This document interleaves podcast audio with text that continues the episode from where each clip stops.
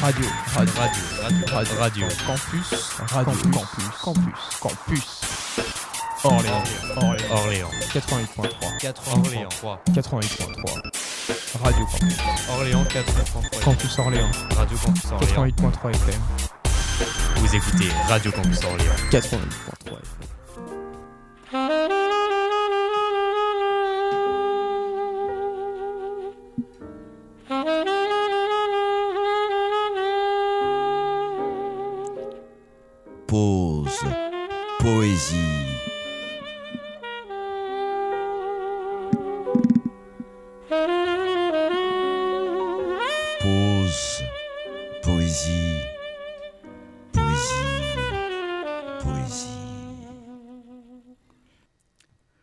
Bonjour, vous êtes bien sur Radio Campus Orléans 88.3 pour le 81e numéro de Pause Poésie.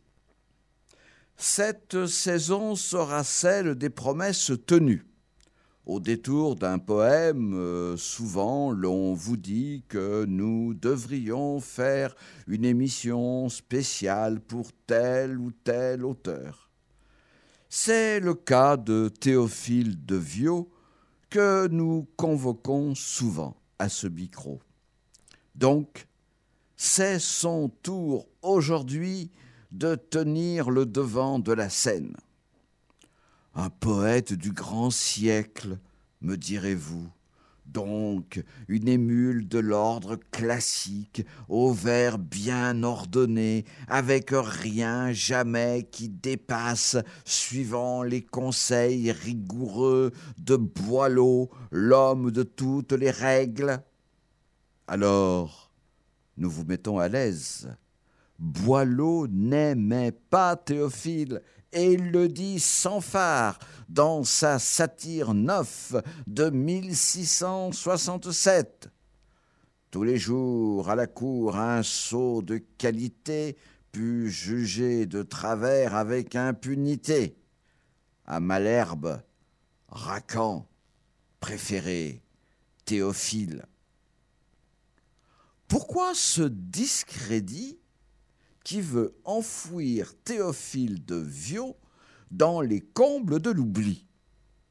Peut-être parce que notre poète ne fut pas si respectueux que cela de la norme, peut-être que nous avons là le premier rebelle en vers, le précurseur de nos grands poètes maudits.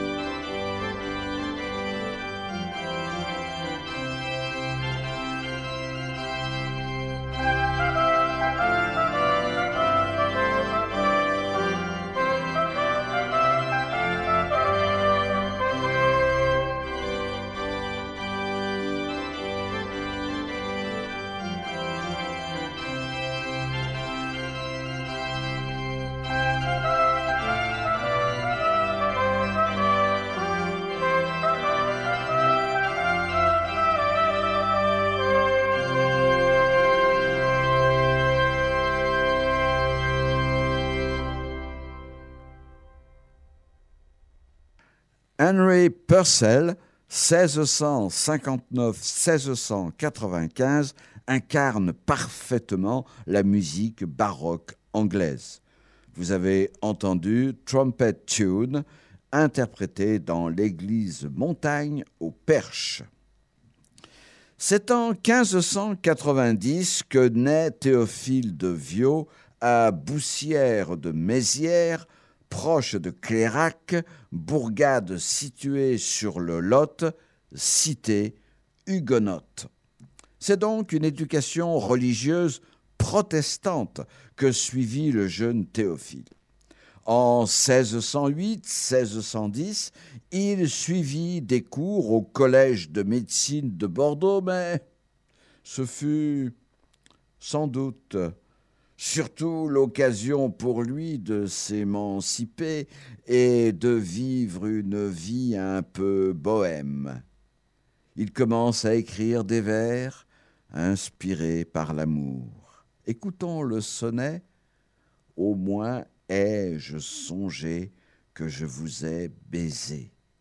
Attention, au XVIIe siècle, le verbe baiser signifie uniquement embrasser. Au moins ai-je songé que je vous ai baisé, et bien que tout l'amour ne s'en soit pas allé, ce feu qui dans mes sens a doucement coulé rend en quelque façon ma flamme rapaisée. Après ce doux effort, mon âme reposée peut rire du plaisir qu'elle vous a volé. Et de tant de refus à demi consolé, je trouve désormais ma guérison aisée. Mes sens déjà remis commencent à dormir. Le sommeil qui, deux nuits, m'avait laissé gémir, enfin dedans mes yeux vous fait quitter la place. Et quoi qu'il soit si froid au jugement de tous, il a rompu pour moi son naturel de glace et s'est montré plus chaud et plus humain que vous.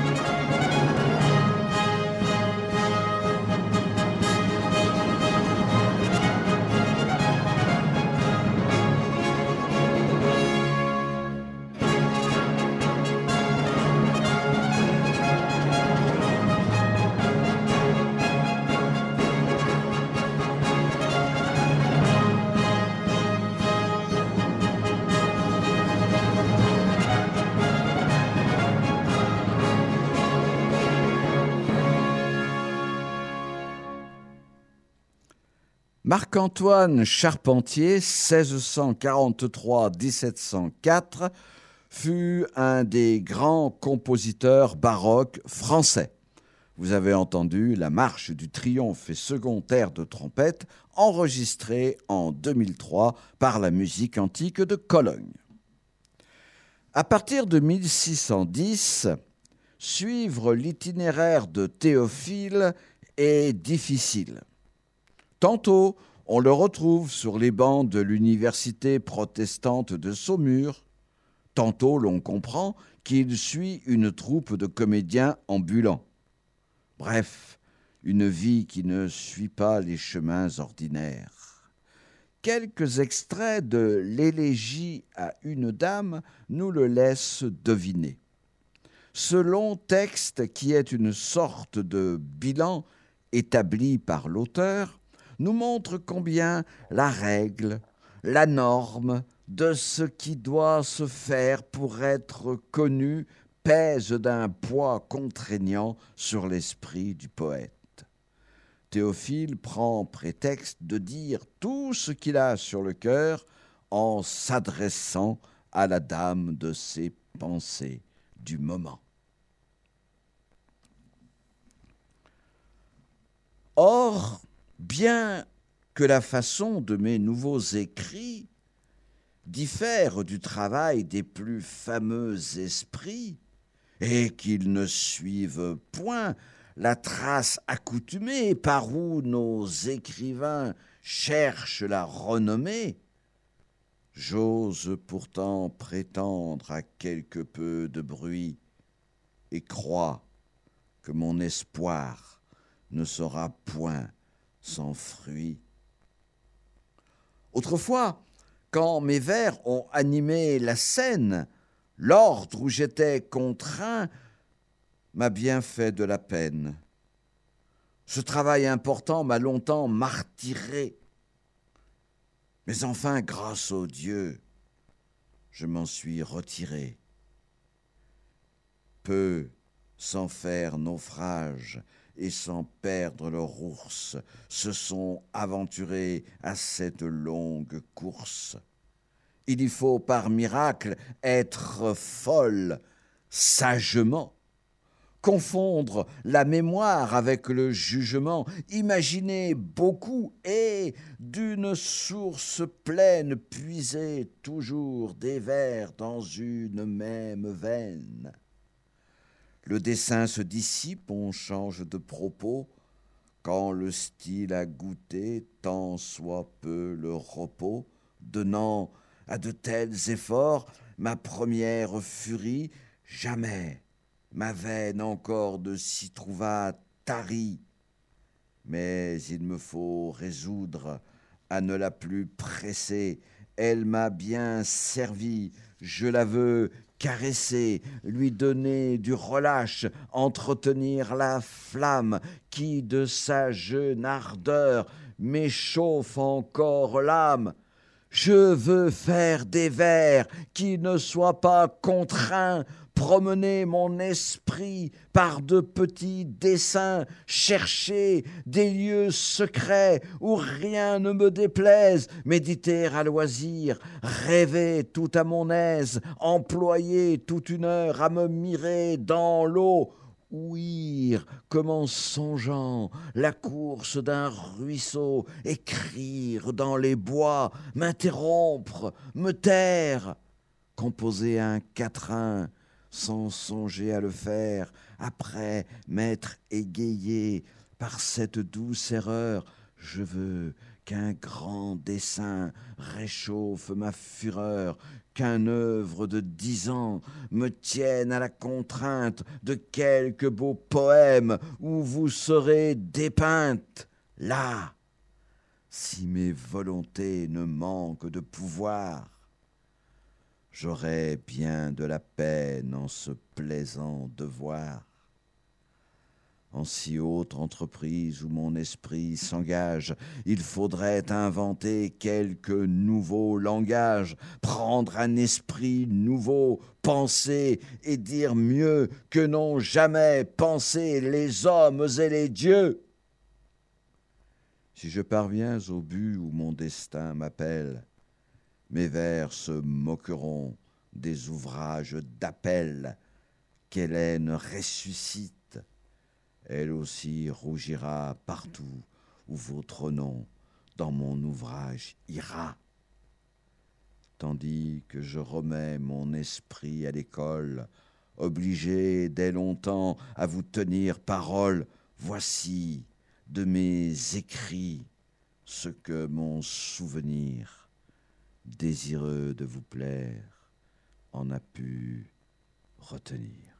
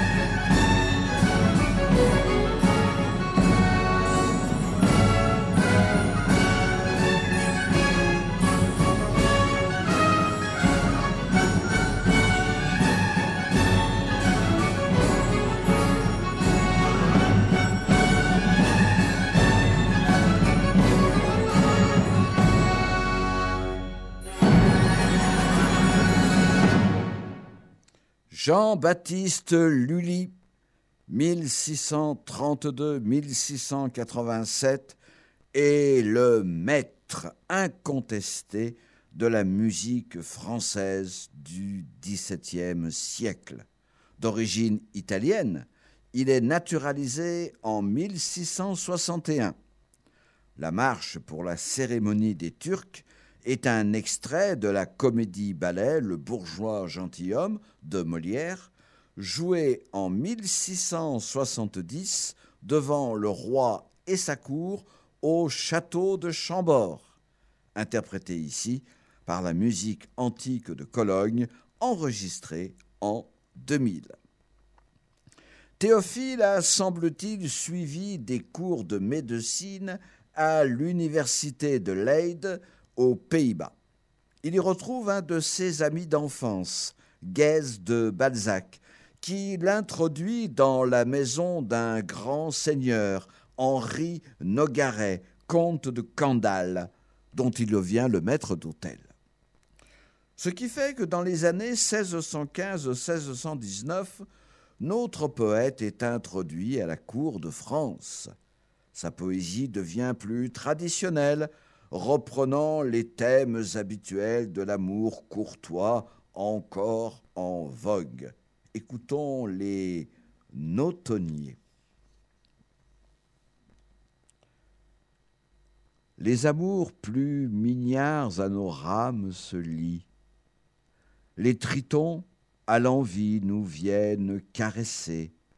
Les vents sont modérés, les vagues s'humilient par tous les lieux de l'onde où nous voulons passer.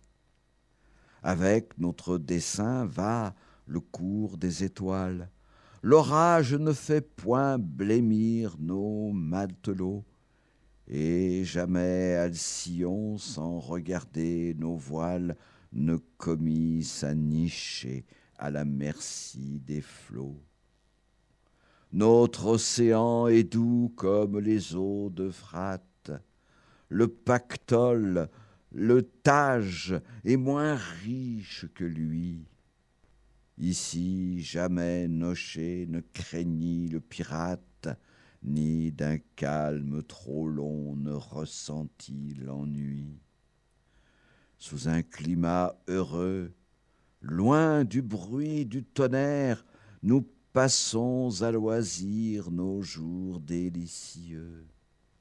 Et là, jamais notre œil ne désira la terre, ni sans quelque dédain ne regarda les cieux.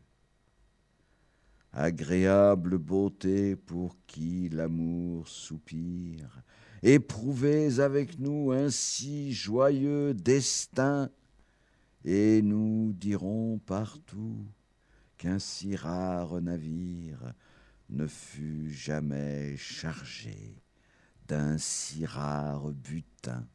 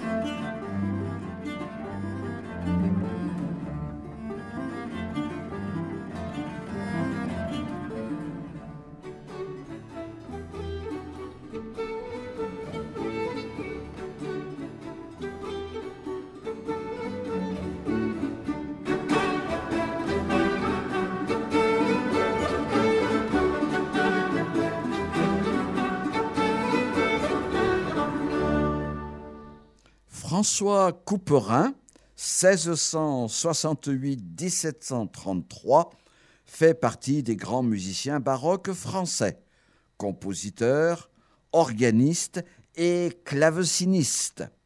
Vous avez entendu le quatrième concert Forlade Rondeau par le Concert des Nations de Jordi Savali, enregistré en 2004. Malheureusement pour Théophile, la période est trouble. Le roi Louis XIII est trop jeune et sa mère, Marie de Médicis, assure une régence controversée, aidée en cela par un personnage trouble, Concini. Celui-ci est assassiné et Charles d'Albert, duc de Luynes, devient le conseiller du jeune roi. Malheureusement, le protecteur de Théophile, le comte de Candale, est un opposant à Luynes. Si bien que bientôt le roi en personne demande au poète, je le cite, de vider Sic dans les 24 heures la France sous peine de la vie. Théophile part se réfugier dans les Pyrénées et se console grâce à l'amour de Cloris quand tu me vois baiser tes bras. Quand tu me vois baiser tes bras, que tu poses nu sur tes draps, bien plus blanc que le linge même, quand tu sens ma brûlante main se promener dessus ton sein, tu sens bien, Cloris, que je t'aime. Comme un dévot de vers les cieux, mes yeux tournés de vers tes yeux, à genoux auprès de ta couche pressée de mille ardents désirs, je laisse, sans ouvrir ma bouche, avec toi dormir mes plaisirs. Le sommeil aise de t'avoir, empêche tes yeux de me voir, et te retient dans son empire, avec si peu de liberté que ton esprit tout arrêté ne murmure ni ne respire. La rose en rendant son odeur, le soleil donnant son ardeur, Diane et le char qui la traîne, une naïade dedans l'eau et les grâces dans un tableau font plus de bruit que ton haleine. Là je soupire auprès de toi, et considérant comme quoi ton œil si doucement repose, je m'écris. Ô ciel, peux-tu bien tirer d'une si belle chose un si cruel mal que le mien?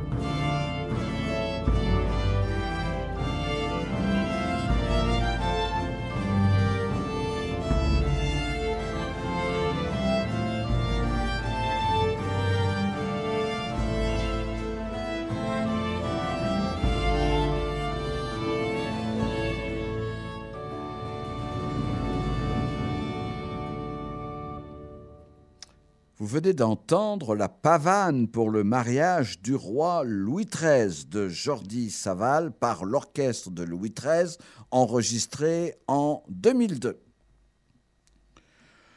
Heureusement, les rois sont capricieux. Et la disgrâce du poète s'achève. Luynes lui-même lui demande de rentrer à la cour. Et c'est la période la plus heureuse de Théophile. Il fait jouer une tragédie, Pyrame et Thisbé, devant la cour. Alors, la postérité a retenu de cette pièce, en plusieurs actes, deux vers célèbres. Ah, voici le poignard qui, du sang de son maître, s'est souillé lâchement. Il en rougit, le traître. Edmond Rostand, bien plus tard, s'est amusé à reprendre ces deux alexandrins dans la fameuse tirade du nez de Cyrano de Bergerac. Le voilà donc ce nez qui des traits de son maître a détruit l'harmonie. Il en rougit, le traître. Mais cela, évidemment, notre brave Théophile l'ignorait. En revanche, sa situation redevient difficile. Luynes meurt et le roi part en campagne dans le sud-ouest contre les cités protestantes. Le poète l'accompagne et sera ainsi le témoin impuissant de la mise à sac de sa propre ville natale. Mais surtout, une cabale s'enfle contre lui. Il est en effet accusé d'avoir participé à un recueil scandaleux, composé uniquement de poèmes licencieux, de vers obscènes et paillards, choquants pour les bonnes mœurs, le Parnasse satirique. En juillet 1623, le Parlement de Paris ordonne son emprisonnement. Théophile se réfugie à Chantilly auprès de son nouveau protecteur, le duc de Montmorency. Néanmoins, le Parlement le condamne à être brûlé vif, ainsi que ses ouvrages la sentence est exécutée. Rassurez-vous, seulement par figure et représentation, sikh, c'est-à-dire sur un mannequin à l'effigie du poète. La tristesse et le dépit envahissent les vers du poète. Prière de Théophile au poète de ce temps. vous, à qui des fraîches vallées, pour moi si durement gelées, ouvrent les fontaines de verre, vous qui pouvez mettre en peinture le grand objet de l'univers et tous les traits de la nature, beaux esprits, si chers à la gloire, et sans qui l'œil de la mémoire ne saurait rien trouver de beau. Écoutez la voix d'un poète que les alarmes du tombeau rendent à chaque fois muette. Vous savez qu'une injuste race maintenant fait de ma disgrâce le jouet d'un zèle trompeur, et que leur perfide menée, dont les plus résolus ont peur, tiennent mes muses enchaînées. S'il arrive que mon naufrage soit la fin de ce grand orage dont je vois mes jours menacés, je vous conjure, ô troupes saintes, par tout l'honneur des trépassés, de vouloir achever ma plainte.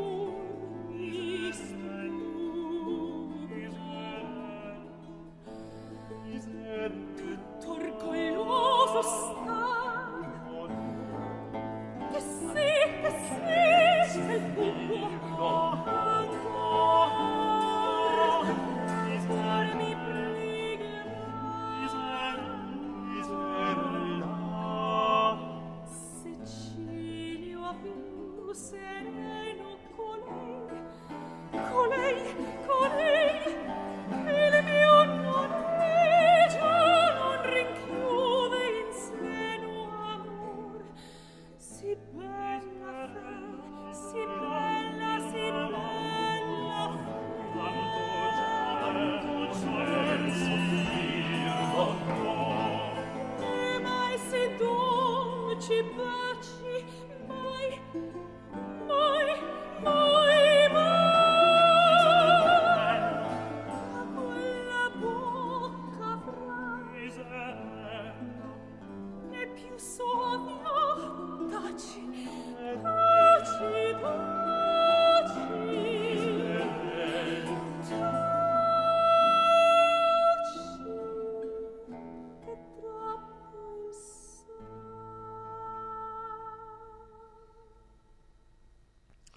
Claudio Monteverdi, 1567-1643, se situe à la charnière de la Renaissance et du baroque. Son œuvre est essentiellement vocale, il est considéré traditionnellement comme l'un des créateurs de l'opéra. Ce Lamento della ninfa est interprété ici notamment par Christina Pluart. Lassé d'être reclus à Chantilly, Théophile tente de partir clandestinement de France vers les Pays-Bas. Malheureusement, il est arrêté. Enfermé à Saint-Quentin, il est finalement transféré dans la prison de la Conciergerie à Paris, dans le même cachot où fut séquestré Ravaillac, l'assassin d'Henri IV. Il essaye tout pour sortir de là. Tentative vaine d'évasion, grève de la faim, courrier aux amis. Nul n'en peut mais. Même Montmorency ne peut pas grand-chose pour lui. Finalement, en 1625, il est condamné au bannissement de France. L'intervention de son protecteur atténue néanmoins la sanction. Il est seulement interdit de séjour à Paris. Épuisé par la prison, Théophile vit dans les différentes propriétés de Montmorency. Ses vers traduisent son dépit et sa tristesse. Quelque si doux espoir où ma raison s'appuie. Quelque si doux espoir où ma raison s'appuie, un mal si découvert ne se saurait cacher.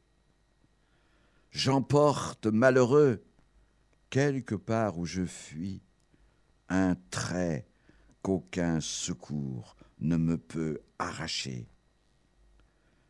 Je viens dans un désert mes larmes épanchées, où la terre languit, où le soleil s'ennuie, et d'un torrent de pleurs qu'on ne peut étancher couvre l'air de vapeur et la terre de pluie.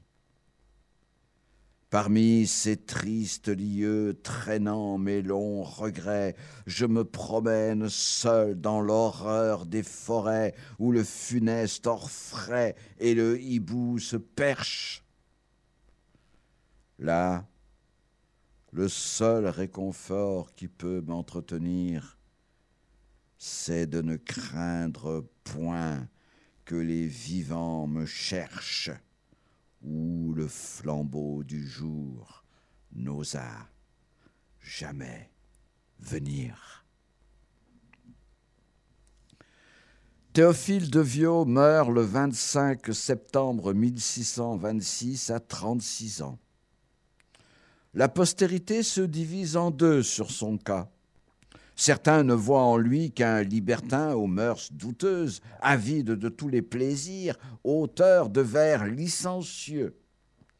D'autres voient en lui un successeur de Villon, de Marot, de ces poètes qui n'ont pas accepté les règles de la société où ils vivaient, préférant la marge et même la délinquance. À vous de juger. Nous, nous avons voulu vous faire partager des vers classiques en rupture avec leur époque et qui peut-être trouvent des échos en nous. Nous nous séparons sur un morceau connu de Jean-Philippe Rameau, 1683-1764, un de nos plus célèbres musiciens de l'époque classique, les Indes galantes. Et nous vous donnons rendez-vous vendredi prochain pour un nouveau numéro de pause poésie, toujours sur Radio Campus 88.3. À bientôt.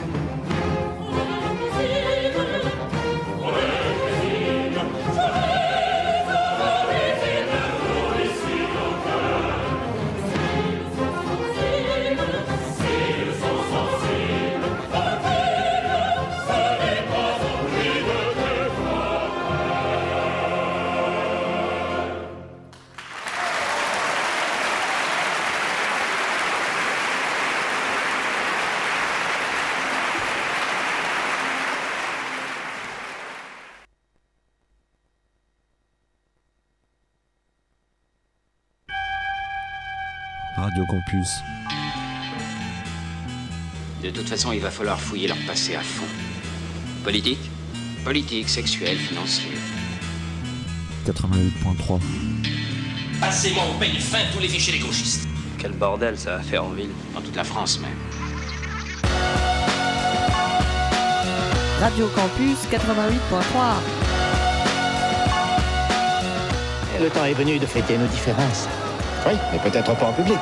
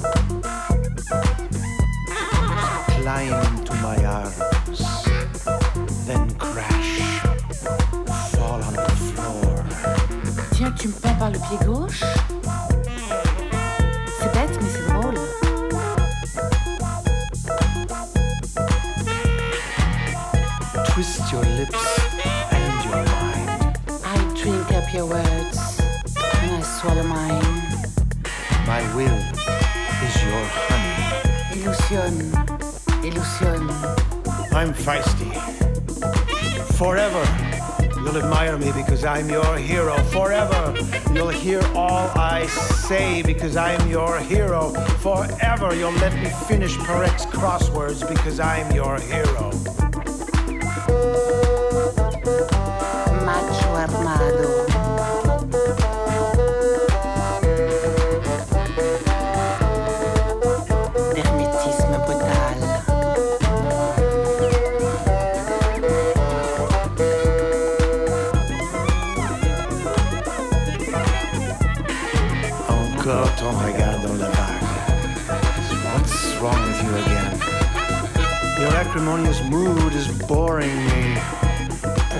dans la vague.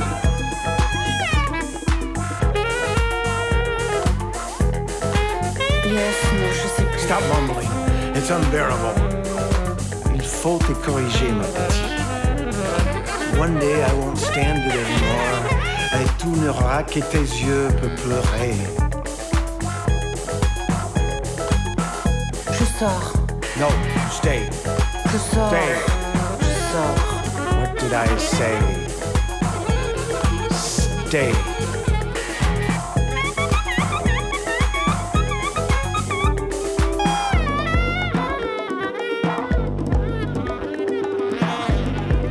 me something about myself. Soy una ilusión, un sueño. Los sueños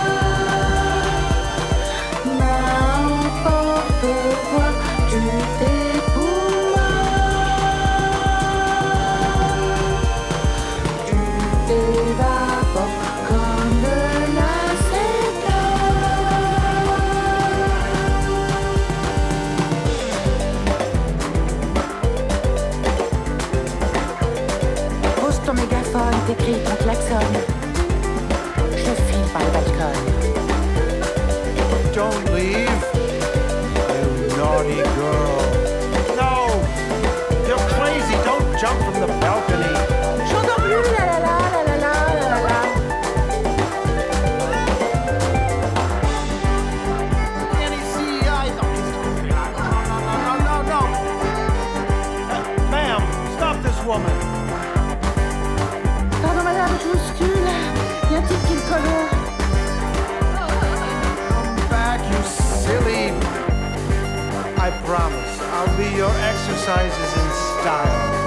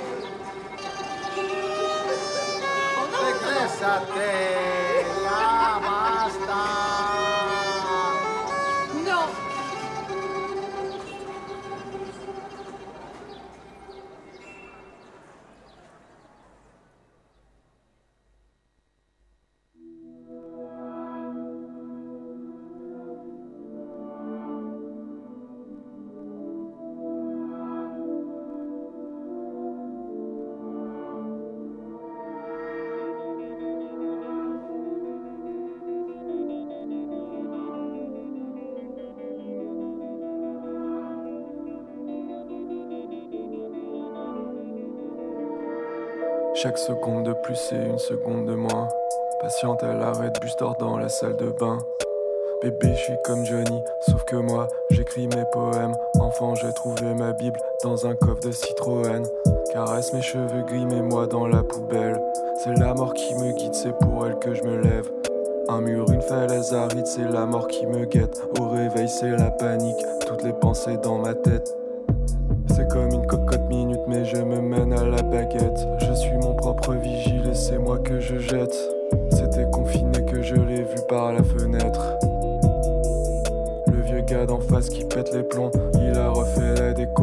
s'adresse à ses démons, j'entends ses râles sordides. Je le vois tourner en rond, il tourne en rond, il dit sale merde, tu vas crever. Mais quand on croise dans la rue, là il est sympa. Je crois que toute cette merde me nique le cerveau. Enfermé dans ma tête, j'en arpente le réseau. Et les images mentales se font chaque jour plus ternes. Je suis sous le Mont Blanc, y a pas de lumière. Au bout du tunnel, c'est la mort qui m'attend. Rejoindre, mais je m'éteins avant. Tout va trop vite, je vois plus les aiguilles sur le cadran. Pas de permis, pas de frein, pas de roue, pas de volant. Je suis sous le Mont Blanc, y a pas de lumière. Au bout du tunnel, c'est la mort qui m'attend. C'est la mort qui me guide, c'est pour elle que je me lève. C'est la mort qui m'attend, je suis sous le Mont Blanc. Je suis sous le Mont Blanc, y a pas de lumière. Au bout du tunnel, c'est la mort qui m'attend. C'est la mort qui me guide, c'est pour elle que je me lève. C'est la mort qui m'attend, je suis sous le Mont Blanc.